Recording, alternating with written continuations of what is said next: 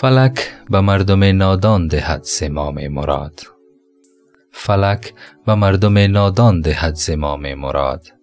تو اهل فضلی و دانش همین گناهت بس.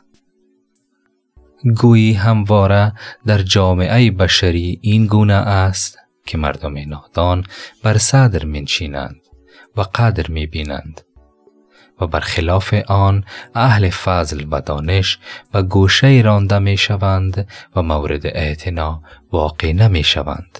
شاید علت این موضوع در این واقعیت نهفته باشد که دنیا را بیشتر آدمیان عامی در دستان قدرت خود گرفتند و خاصان و فرهیختگان را در این مجال راهی نیست.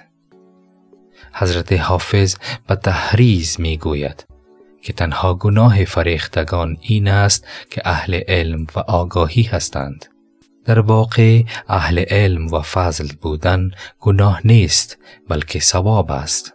اما در نزد نادانان خطا یا گناه پنداشته می شود. و سلام